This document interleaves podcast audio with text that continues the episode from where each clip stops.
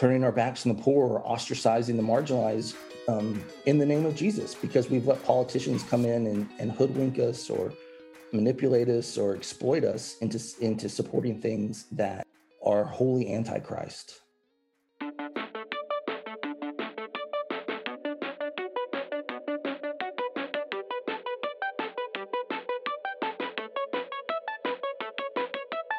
This is the CBF Podcast Conversations. Each week, we are bringing you stories from across the world of people doing groundbreaking and innovative work in renewing God's world. Ideas, stories, and creativity from practitioners, ministers, thinkers, authors, and more. I'm Andy Hale, your podcast host. We're excited about another year of delivering interviews worth your time, attention, and collaboration. This platform is not designed for you to listen on an island unto yourself. Share your insights, thoughts, and feedback from the podcast with us on CBF's Twitter, Facebook, and Instagram pages. We also want you to join the CBF podcast community through our CBF podcast listener support page at cbf.net backslash podcast support. We see you, Tucker, Georgia, Warsaw, Poland, San Francisco, California, and Sydney, Australia. First time listeners and long time listeners, we are grateful you are here for the conversation. We also want to give a special shout out to some of our podcast listener supporters, including Carson Fushi, Cindy Foldendor, Bill Johnson, Ralph Stocks, and that anonymous person that keeps giving a gift in honor of CBF Trump. And before we move on, we want to give a word of gratitude to our three annual sponsors the Center for Congregational Health, McAfee School of Theology Doctorate and Ministry Program, and the Baptist Seminary of Kentucky. And now, on to our conversation. This podcast is presented to you by the Center for Congregational Health, whose mission is to help faith communities and their leaders thrive. Healthy congregations can transform their communities to be more compassionate, faithful, and just. Utilizing a network of highly skilled coaches, consultants, and intentional interim ministers, the Center supports congregations and ministry leaders to address the challenges they face. Visit their website, healthychurch.org, to learn more about how the Center can be your trusted partner in ministry. Our guest for this week's CBF podcast conversation is Zach Hunt. He is a writer with his works being featured in Relevant Magazine, Christianity Today, Huffington Post, and Red Letter Christians. He is also the author of Unraptured How End Times Theology Gets It Wrong. Zach, thank you for rejoining the conversation. Thank you for having me. It's good to be back. Okay, the most pressing question Matthew Paul Turner, friend of the program, in a recent interview with me, said that he doesn't know of another person that loves meat as much as you do. Can you confirm or deny that statement? That's probably true. Um, I'm trying to think of anyone that that might. I have a shirt that just says "Meet, meat, repeat" um, from from Andrew Zimmern. Um, I, you know, I'm trying to branch out into vegetables a little bit so I don't die at you know 41 um, my wife has, has convinced me to uh, that being a parent long term is, is a good idea instead of having a heart attack in your middle age. Um, so I, I, have branched out a little bit, um, you know, not too much. I don't want anybody thinking I'm a vegetarian um, and looking down on me for that. But um, no, I I do. I I I like eating new and different foods, but you know, with the meat, I, I barbecue is my love language. I, I like making food for people, um, you know, specifically barbecue. And so if there's a, new meat to try or a new way to cook it, then um, you'll find me somewhere uh, right there in the middle of it. Well, let's go there to warm up for this very serious conversation. I want to uh, put you through a gauntlet of barbecue trivia. Uh, so, some of this might be fact based, while other questions might be opinion based uh, that Ooh, I get right. to determine ultimately if you're right or wrong. Um, Sounds good. All right. So, uh, question number one true or false? people from New York often refer to having a barbecue, but what they mean is any old thing that can be cooked on a grill, such as a hamburger. Oh, that's absolutely true. Um, we lived in Connecticut. So we lived in, I'm, I'm born and raised in Nashville. We moved to Memphis um, right after college. My wife did um, her medical school there, and then she did her residency in Connecticut. And I still remember the first time that we went to a barbecue um, as we just moved from Memphis, and I was really excited. I was like, "Oh, awesome!" You know, because in Memphis and you know usually in Nashville too, you know, barbecue means you know pulled pork, ribs, you know, something like that. And we got there, and it was hamburgers and hot dogs, and I was crushed, and I've never forgiven the state of Connecticut since. I lived in Connecticut for a year as a kid, and I still haven't forgiven the state of Connecticut either. So maybe that's just a, a common experience a lot of people have. All right, question number two: True or false? Baby back ribs are similar to veal in that they are taken from the side of a younger pig well before maturity. False, because you could take baby back ribs anytime. I don't know. Do they do young pig? I guess you would have a young suckling pig because you have uh, like a whole hog that way. So I'm going to say false. Yes, the answer is it's false. They got their name from being smaller than spare ribs. Okay. All right. Two more very important questions. Oh, sorry, three actually. Um, I forgot how many I wrote for this. Uh, true or false? Mustard based barbecue is an abomination. Oh, that's 100% true. Anyone who disagrees is, you know, pretty much Satan incarnate. No, yes, I, I, yeah.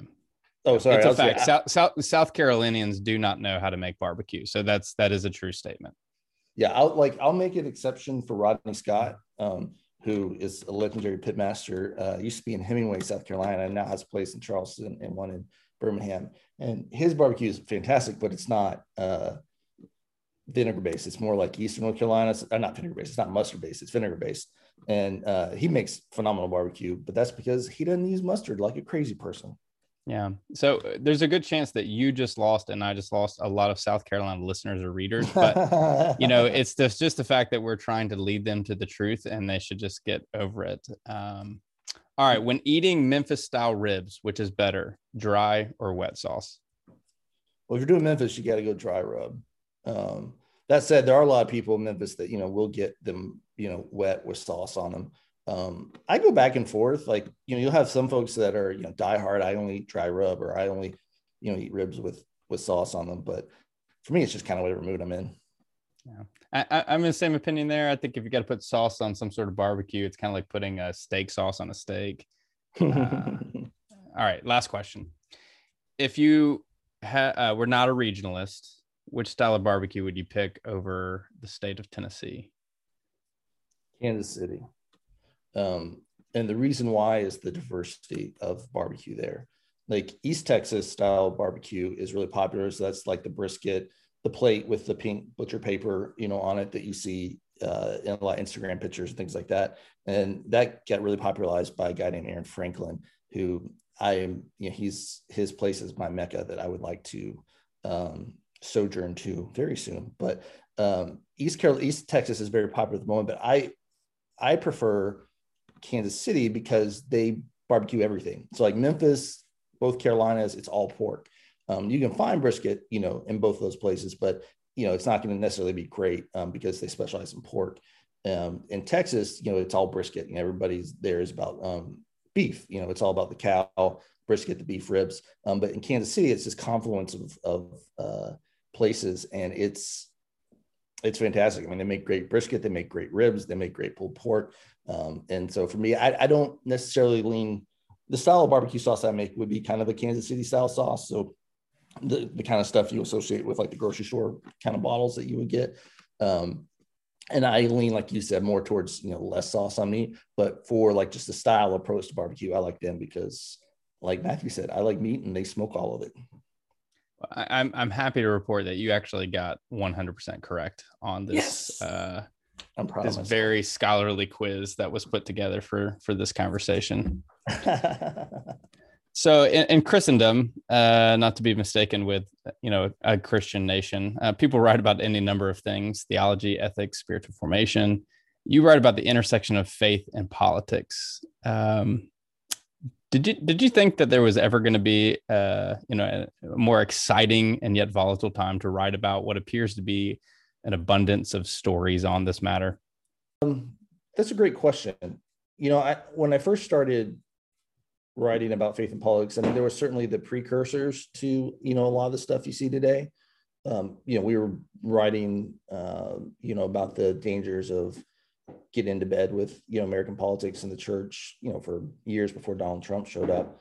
Um, and so in a lot of ways, you know, Donald Trump is just the natural evolution or definitely not conclusion because it's still going on, but you know the the inevitability of where Christianity in America has been headed um, for a long time, at least since the birth of the moral majority. You know, uh, if not, you know, you could argue since the birth of the country.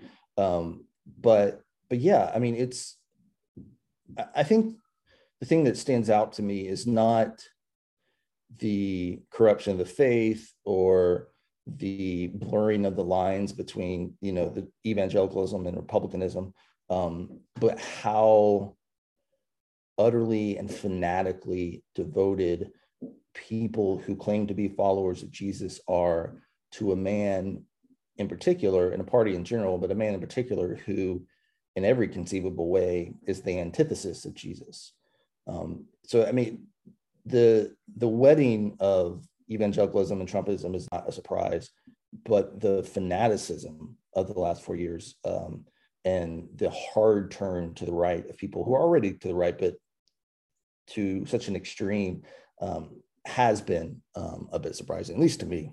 Uh, been on the podcast in 2017. Uh, many lifetimes of things have happened since then. um, what do you think has been the most peculiar event or story that you've interacted with or written about in the intersection of faith and politics? Hmm. That's a great question. You know, I mean, the the big one obviously is Trump. You know, I mean, that's the elephant in the room, pun intended, I think. Uh, you know, there's no getting around just the bizarreness of all of that, you know. Um, you know, there's quirky, you know, weird stories that, you know, pop up in the church um, you know, or scandalous things like, you know, not the downfall of Hillsong, but you know, the scandals there and things like that. Mark Driscoll finally getting his comeuppance and only to rise again. You know, there's there's those sorts of stories that definitely, you know, catch your eye and are interesting for a moment. Um, but it, you know, for me, it really is this inflection point with Trumpism. Like where where does the church go from here? Um, because for me, and you know, I haven't identified as evangelical for a long time, even though I still church, still attend a church that would identify that way. Um, you know, the question I think that that has to be asked is, is there a future for evangelicalism? Because to me, it seems like there's you're at a moment of new wineskins. You know, um, this whole concept of evangelicalism is is proclaiming the good news. And and in that sense it extends far beyond you know what we would brand evangelicalism and encompasses all of christianity in america because it all gets lumped together you know by folks who are outside the church you know who don't make those nuanced distinctions that we love to make inside the church.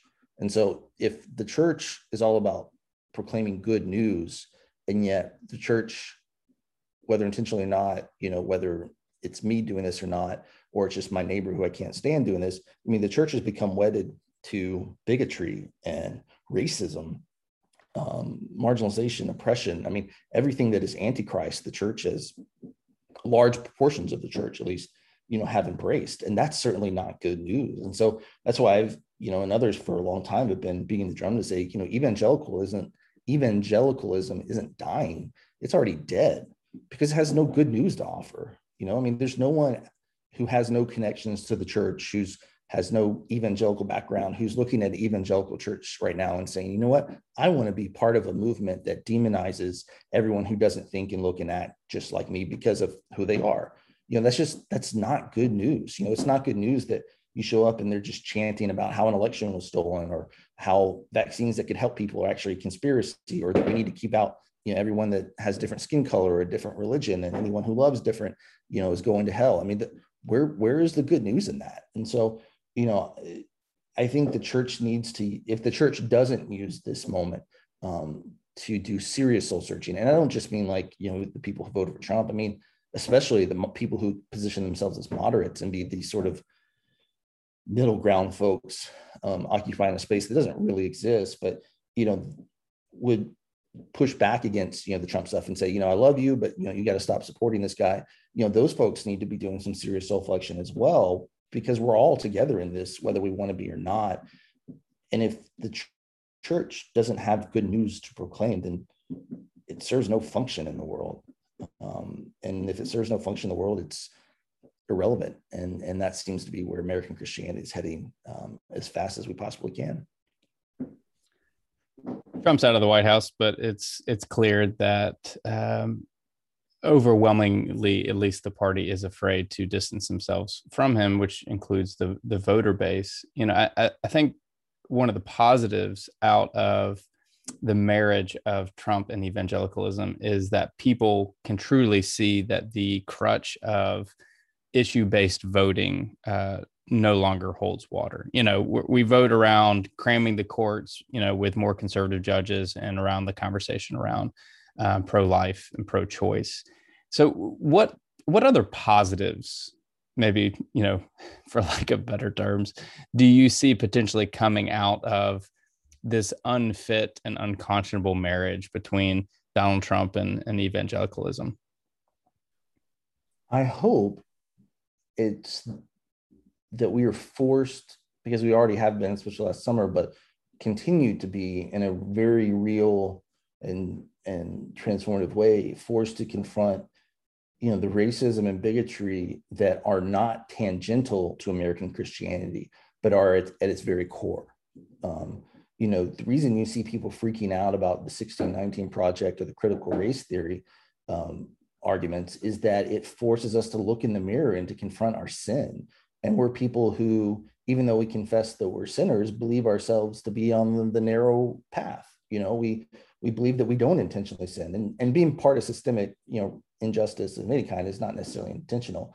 Um, because even folks that like yourself or my, myself that want to fight against it can still be complicit in it. You know, I I'm wearing a shirt that was made God knows where by you know who knows uh, sort of people, and in that way I become you know complicit in economic injustice. But you know, I, I hope that this marriage you know has brought the racism that people wanted to pretend was just a few people, um, and the bigotry and those sorts of things to the forefront. Realizing this is who we are. You know, we're a nation you know, founded on manifest destiny, this idea that God ordained us to drive out the savage. You know, I mean, there's there's an appalling history that the church has to confront, and pretending that it just you know faded away in 1865 or something or 1964 is is moronic. You know, and it's it's just not true. And so, you know, I I hope that the voices that we've ignored and pushed to the margins for so long that have started to find a platform, have their voices heard in a more significant way,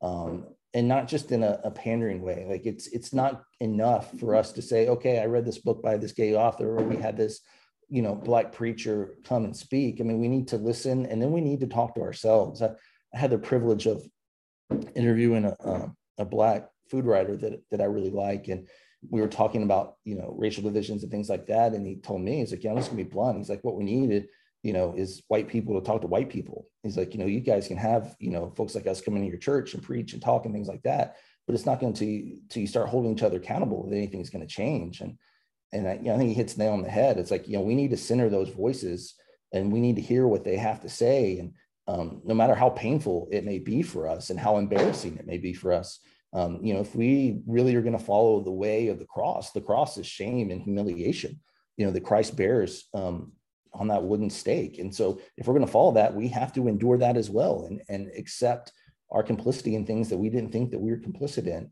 And then we need to turn to each other and we need to do something about it. You know, it's it's not enough just to change your you know profile picture uh, on Facebook or you know say Black Lives Matter. We we need to to actually make fundamental changes um, in, how we go about being the people of God and for the world. And, and if there's any good to come out of this insanity that's been the last four or five years, um, I hope it's that. I hope it's that we take this opportunity to to do honest reflection. And unfortunately, that's one of the hardest things to do in life we're six months removed from an attempted coup at the U.S. Capitol. On, on one hand, whoa, this whoa, was whoa. The... that was just a tourist visit. That was just like, I mean, it, did you not bring smoke grenades and bash in the windows of the Capitol when you were in fourth grade? I no, I, I very distinctly remember going through security the last time I went there and having to throw away uh, a really valuable uh, water bottle, re- refillable water bottle, because you know I couldn't just dump it out. It was I, I couldn't bring it inside. So, you know, some days I guess they allow you to bring uh, nooses, zip ties, and um, other forms of ammunition to the Capitol. But I must have missed that day. Sorry, go ahead. so we're six months removed from that. Yeah, on one hand, this was the work of militant extremists. On the other hand, they there were others that joined the fray as a continued um, drinking of the poisonous lies of the narcissistic pathological liar. W- what's astonished many, besides the brazen act of insurrection, was the number of Christian flags and banners being wielded by the insurrectionists. I guess first, were you surprised to see that, you know, at least from the Christian side of things? And second, talk to us about the unsettling truth about Christian nationalism. Yeah, I, wasn't surprised at all. And I don't think anyone who you know has paid much attention to that movement was because the Christian justification for Trump is that he is this Old Testament king, this uh, Cyrus, um, who was, you know, a Babylonian heathen um, and a sinner and far from perfect, or like King David, who, you know, raped and murdered people.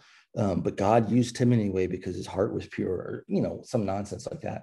Um, but in that circle, I mean, Trump is a literally a messianic figure. He may not be Jesus, but he's pretty close on par, you know, and he he's either the figure who's come to you know make us one nation under God again, um, or he's this pivotal um, role player in the end times, you know, who is moving the the embassy back to Jerusalem and is going to usher in you know the return of Jesus. And so, you know, it's not just like you were saying before. It's not just this you know wedge issue issue. You know, it's not just about abortion or judges. Um, you know, it's about these white folks you know, conservative white folks who are scared of living in a pluralistic society um, where folks of color, folks, you know, of different sexualities or genders, you know, have equal rights that they do. And, and the idea that they would lose any of their power or privilege is, is terrifying.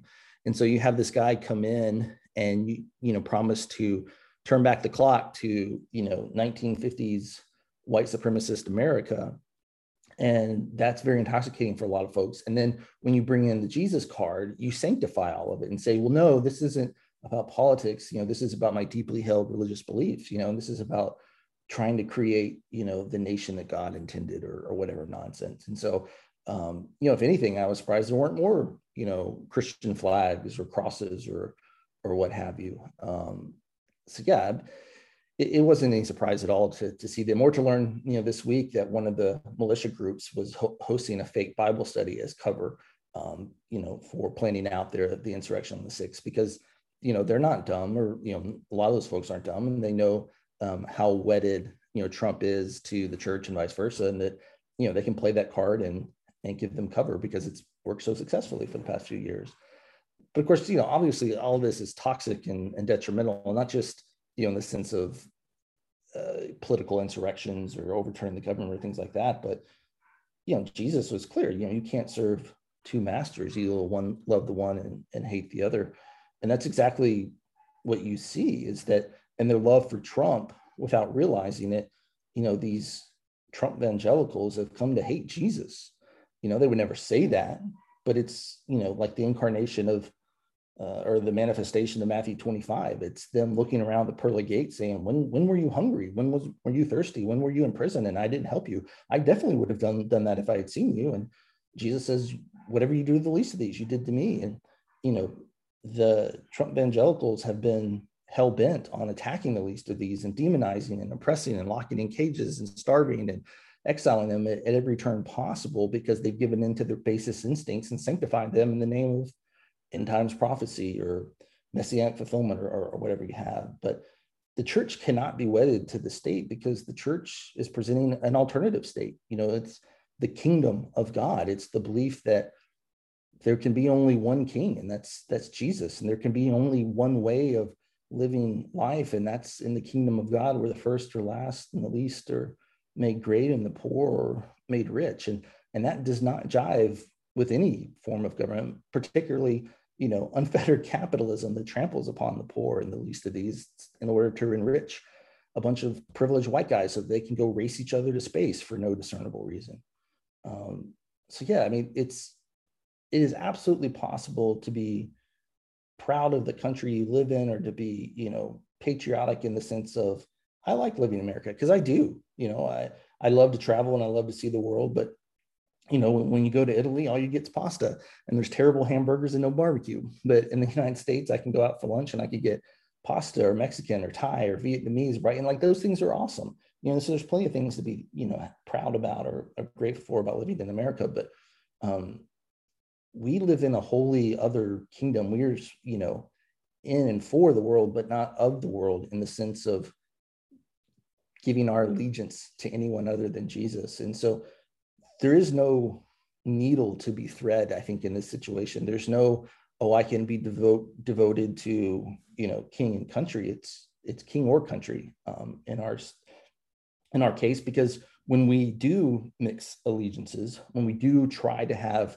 our cake and eat it too we end up with donald trump and we end up locking kids in cages and um, letting other children you know drown on the beaches of the mediterranean or turning our backs on the poor or ostracizing the marginalized um, in the name of jesus because we've let politicians come in and, and hoodwink us or manipulate us or exploit us into, into supporting things that are wholly antichrist. And that's why you can't really be a patriot and a christian at the same time and at least not in the sense like i said of the trump patriots because in the end you, there's only one there's only one king at the end of that path, and, and it's Antichrist. Looking to learn about pastoral care in order to enhance your skills as a minister, lay leader, deacon, or member of a community? BSK's Pastoral Care Certificate allows students to earn credentials in pastoral care through a short three course certificate. Students working towards a certificate in pastoral care will integrate knowledge and experience from both courses and experience in order to develop deeper skills in caring for persons who are in crisis and are suffering.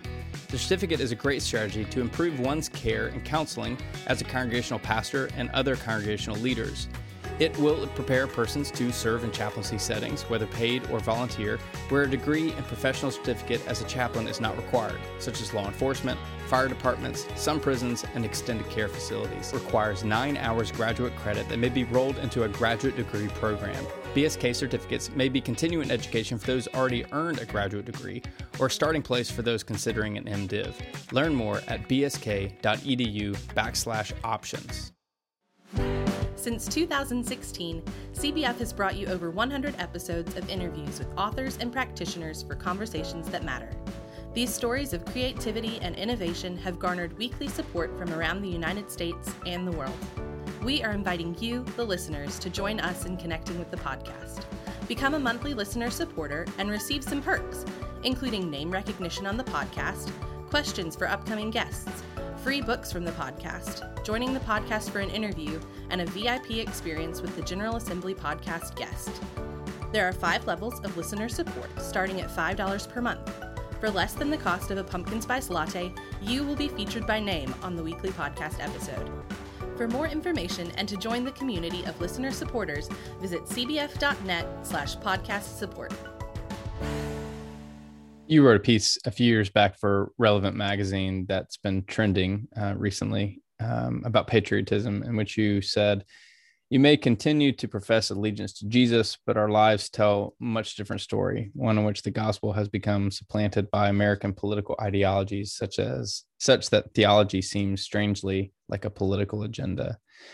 For those listening to this that are doing the good work of spiritual formation in local churches, what's your advice to them on helping people to see the inconsistent relationship between patriotism and a journey with Jesus?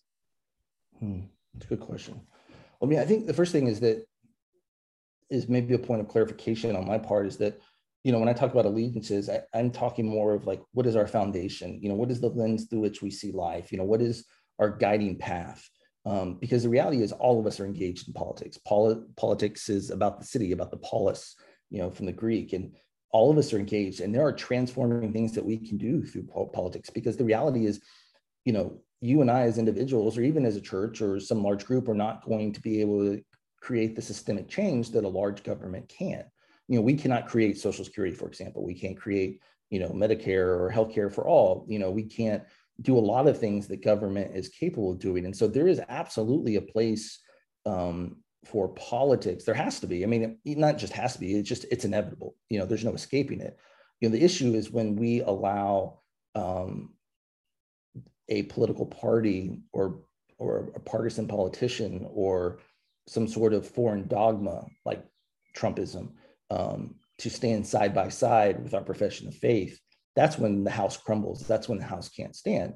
But if we allow our faith to engage, um, to guide how we engage in politics, then we can do some really important and healing work. I mean, we're not looking to establish the kingdom of God here. You know, this is not a theocracy that we're we're looking for, but we can vote for candidates. We can take a stand for issues that care for the least of these. You know, we can speak up for the homeless. We can speak up for our LGBT brothers and sisters that, you know, can't buy a cake because some guy decided that, you know, it's against his religion or whatever. Um, you know, we can stand up for our Black brothers and sisters who are being literally murdered in the street. Um, all of those things are political, but they're also guided by our faith. I mean, you know, the prime example of this obviously is, is Dr. King, you know, who obviously was deeply political and brought about significant um, changes like the Voting, Right, uh, Voting uh, Right Act and the Civil Rights Acts of the 60s. Um, he was driven specifically by his faith, you know, um, to do those things. And so there, there is absolutely a place for both, but it's not a balance, if that makes sense. We're not trying to balance our political commitments and our religious commitments. It's that our, our commitments to Jesus frame how we engage or shape how we engage in politics. And so, you know, what I have leaned into most recently is that we need to stop trying to change the world and start trying to change our world. And, and what I mean by that is, you know, you and I individually are not going to do some sort of, you know, transformative Thomas Edison bring electricity to the people kind of thing. Um, but, you know, we can change our community, you know, and if I'm changing my community and my neighborhood and you're doing the same there, then, then you can create an upswell that makes the sort of dramatic change that we need. And so for me, the, politics is something that Christians should absolutely, you know, be involved in. It's just it's something we have to do with a great amount of care and trepidation that we don't get sucked in and get lost in the same sort of seduction that Trump evangelicals have, because um, you could easily do that on any part of the political spectrum. And so I, I think it's about finding small ways, whether that's um, you know voting for uh, a, a bill that will help you know homeless folks have housing or people who are experiencing homelessness find housing, or if it's something to, um, or maybe you do something even bigger, like you run for city council or something, so that you help make sure that the the least of these in your community are looked after and taken care of. You know, I, I think at the end of the day, it's it's about creativity and, and allowing the spirit to work through your imagination. You know, you know the problems, or you know some of the problems um, that are facing your community. And if you don't, talk to the people who are experiencing them, you know, because they will and they can help guide that imagination they can be the angels unaware you know in your life that are helping you to to see where where your gifts and talents and passions are needed because they're definitely needed in our community. Um, the question is you know what is guiding you know our participation? Is it our devotion to jesus and and the way of the kingdom? Um, or is it power and control and fear? Um, because those things can't live by side by side. But if we allow the spirit to work through a holy imagination and, and are guided by the love of jesus we can do things in politics that can really make the world or at least our community you know a better place. Speaking of fear and, and guilt you know as we're recording this there's this continual wrestling uh, from the white community around this concept of critical race theory deconstructing the the incongruent history of america and christianity is uh, quite painfully eye-opening for a lot of people. You know why do you think most people want to avoid it or pretend that they do not see it rather than learning from it.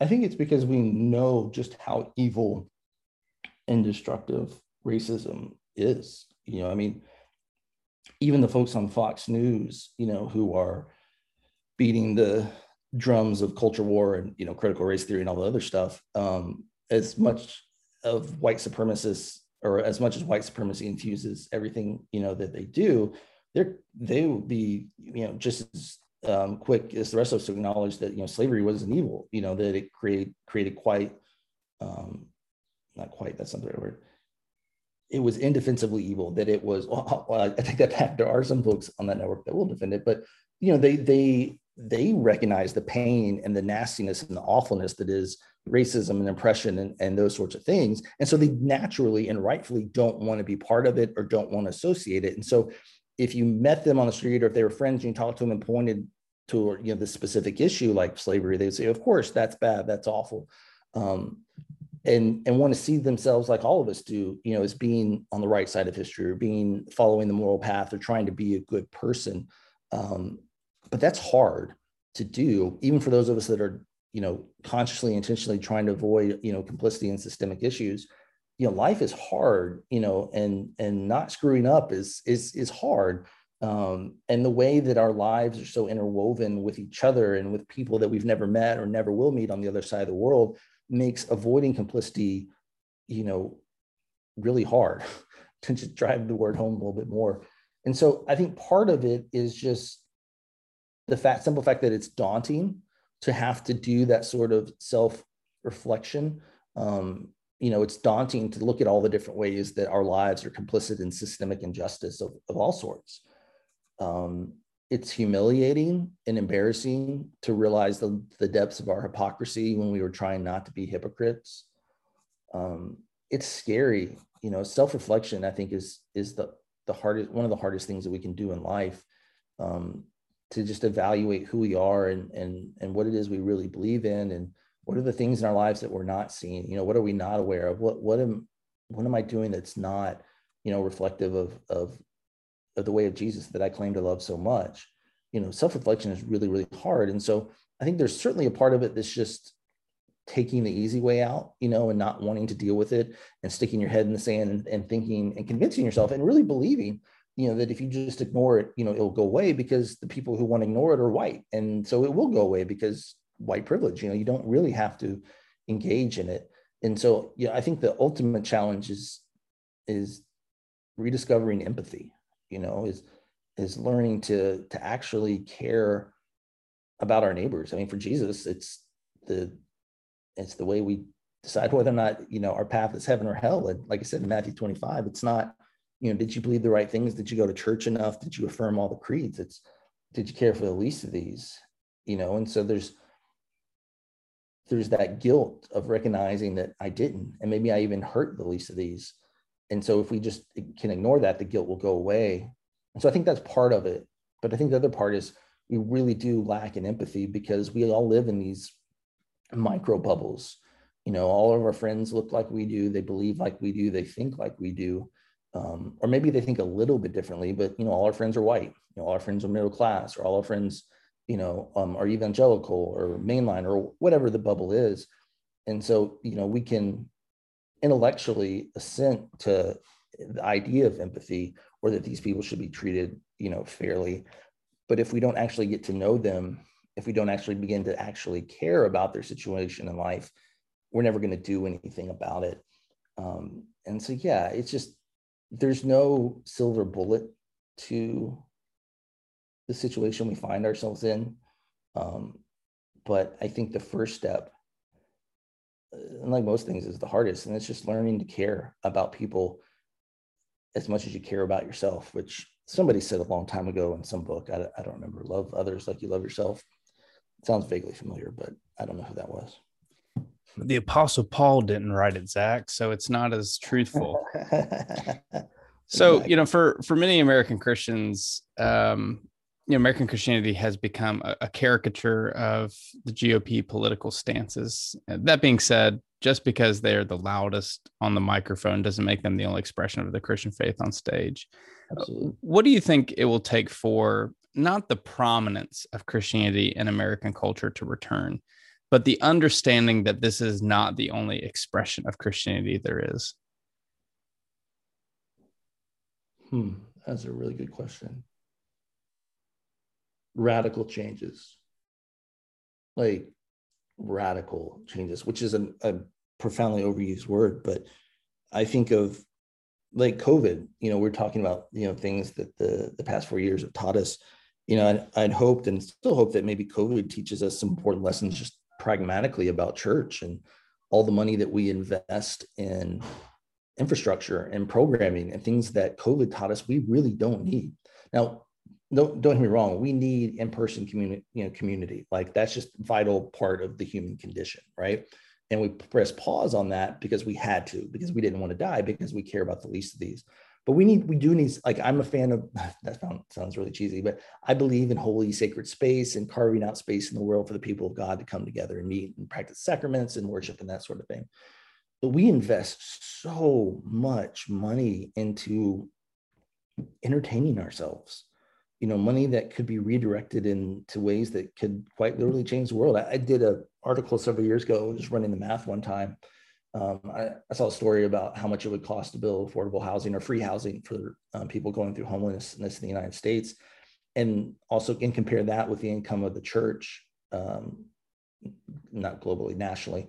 And if we spent, if we just tithed our tithes, so a 10% of what the church takes in every year, the church alone could actually build all of those those houses um, and and house people who don't have houses. You know, we could live out Matthew 25, but that's radical changes, um, radical rethinking of how we do church. Because right now, church means you go to this building, you know, once or twice. You know, if you're evangelical, you know, like I grew up in three or four times, maybe a week. Um, but you go do this and we entertain your kids and your teenagers and you and these different programs and we're going to go on these retreats and have all this other fun stuff and we're going to teach you some bible lessons and you know then we're going to sing and pray and and then that's kind of about it um, you know, there, I don't want to lean on the early church too much because there's certainly the fallacy of, you know, the idea that the early church was a utopia that it, it definitely wasn't. But I mean, the early church was people giving everything they have and selling it and giving it the money to the poor. I mean, their their primary devotion, you know, was towards making thy kingdom come on earth as it is in heaven. And so their resources were directed towards caring for others rather than caring you know, for themselves. And so they certainly had, you know, the love feast, uh, as it, you know, famously is called. You know, they got together obviously for worship, but those were happening in people's houses.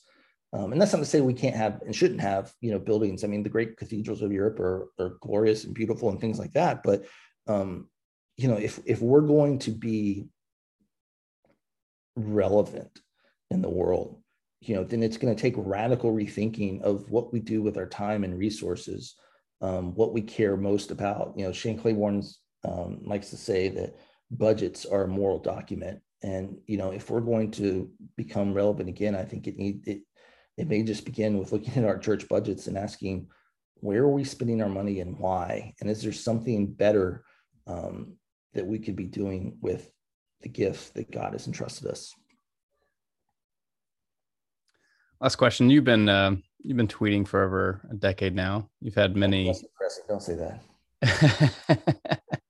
well, at least a lot of people's work they can't say is is housed uh, online. That anytime they want, they can go find it. Um, you've you've had some uh, pretty epic interactions both with oppositional ideas and fellow sojourners. Um, what has all your interaction taught you about people uh, the dynamics of spirituality and, and what people are craving? Hmm.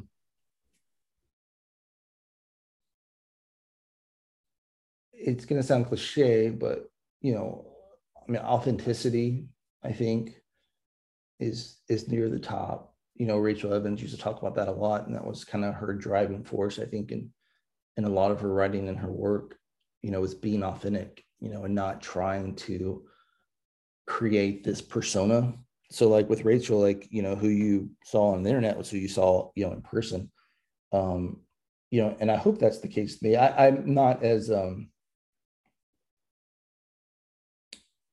maybe combative in person, you know, in the sense of like I look at a lot of stuff online as work, you know, and so like I don't want to talk about work, you know, in my downtime. Um, but I'm, you know, everybody's funny, maybe funnier, better looking than my profile picture.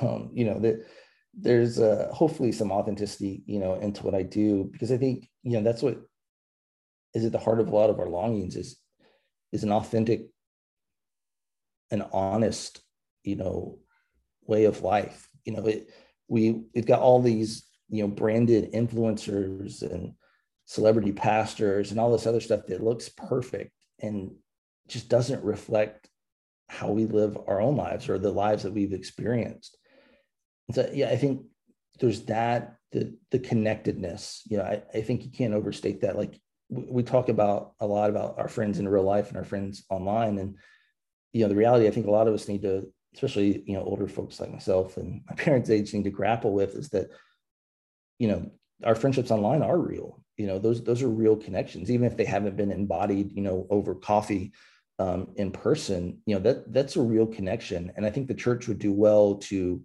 um, invest more time and energy into that aspect of of ministry um, of the online world and, and the connected relationships that that are born there and that that thrive there.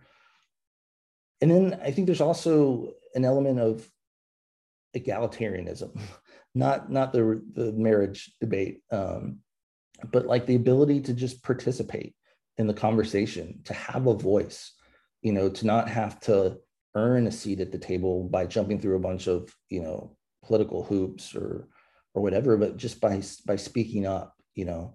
Um, I mean, the internet's certainly not a meritocracy, and there's all sorts of awful, you know, things about it. Um, but even some of those things can have their silver lining in the sense of, um, after man, it's really depressing that I've been on Twitter for ten years. Um, but after you know blogging and writing and and those sorts of things for so long and being so public, you know, you you build some pretty thick skin. Um, if you don't, you know, you get you, you get out of it pretty quickly. Um, but the it, it's helped to learn not to care what strangers think. Um, that seems a little broad, maybe, but let's say not to care about the trolls, you know, and and not to invest so much energy into people who you know just leave hateful comments on your Facebook page or things like that. Um, you know, there's certainly some helpful lessons, you know, in that madness, but you know, I think at the end of the day, you know, what the internet provides, and I think what makes it so attractive is is that sense of community, you know, that, that we talked about before. You know, especially this past year when we haven't been able to experience that community in person. You know, the internet's thrived even more. You know, or social media of of allowing us to be together when we can't be together. You know, and so I think that the participation, the authenticity, the honesty, all that comes together in this basic human imago dei that we have i mean if we we believe in the trinity it's not just that we believe in this weird abstract theological concept it's that we believe that at the very heart of god is a being in communion that god is community and that we are created to be in community. And as flawed and imperfect and weird and terrible and great as the internet can be you know it it's a community. And I, and I think that's what draws us to it for for good and for ill. Um, but it's community and it's a unique community and and one that as a church i think we need to take more seriously than than just you know building up websites and creating content and and you know tweeting quotes from you know the pastor's sermon we need to look at creative ways for the church to be in and for the world on the internet too if you want to stay connected with zach check out his work at zachhunt.com follow his musings on social media, including his righteous views on barbecue. Um, all apologies to our South Carolina listeners. If I want a mustard, I'll have a hot dog. Of course, uh, go out and purchase Unraptured wherever books are sold. Uh, Zach, thank you for making the time to have this conversation. We are grateful for your consistency on calling us to follow Jesus, even when it doesn't fit into our socio political worldview. Thank you. Thank you for having me. I always enjoy the chat. This podcast is presented to you by McAfee School of Theology at Mercer University, who exists to train ministers who inspire the church and the world to imagine, discover, and create God's future. Located in Atlanta, Georgia, the McAfee School of Theology offers doctoral and master's degree programs, including a fully online Master of Divinity degree, the only fully online MDiv offered by a national research university. You can visit their webpage theology.mercer.edu to learn more about their programs and scholarships. Okay, that's it. That's our conversation. If you want more, be sure to subscribe to CBF's podcast on all major platforms, including iTunes, Spotify, SoundCloud, and Google Podcast. Don't forget to like and share this episode on your favorite social media platforms. Be sure to support our annual sponsors by visiting their websites. Again, that's the Baptist Seminary of Kentucky, the Center for Congregational Health, and McAfee School of Theology's Doctorate of Ministry program. Check out cbf.net for more information about our church starters, field personnel, advocacy work, and much more. Oh, and I don't think we've mentioned this that you should join the listener community at cbf.net backslash podcast support.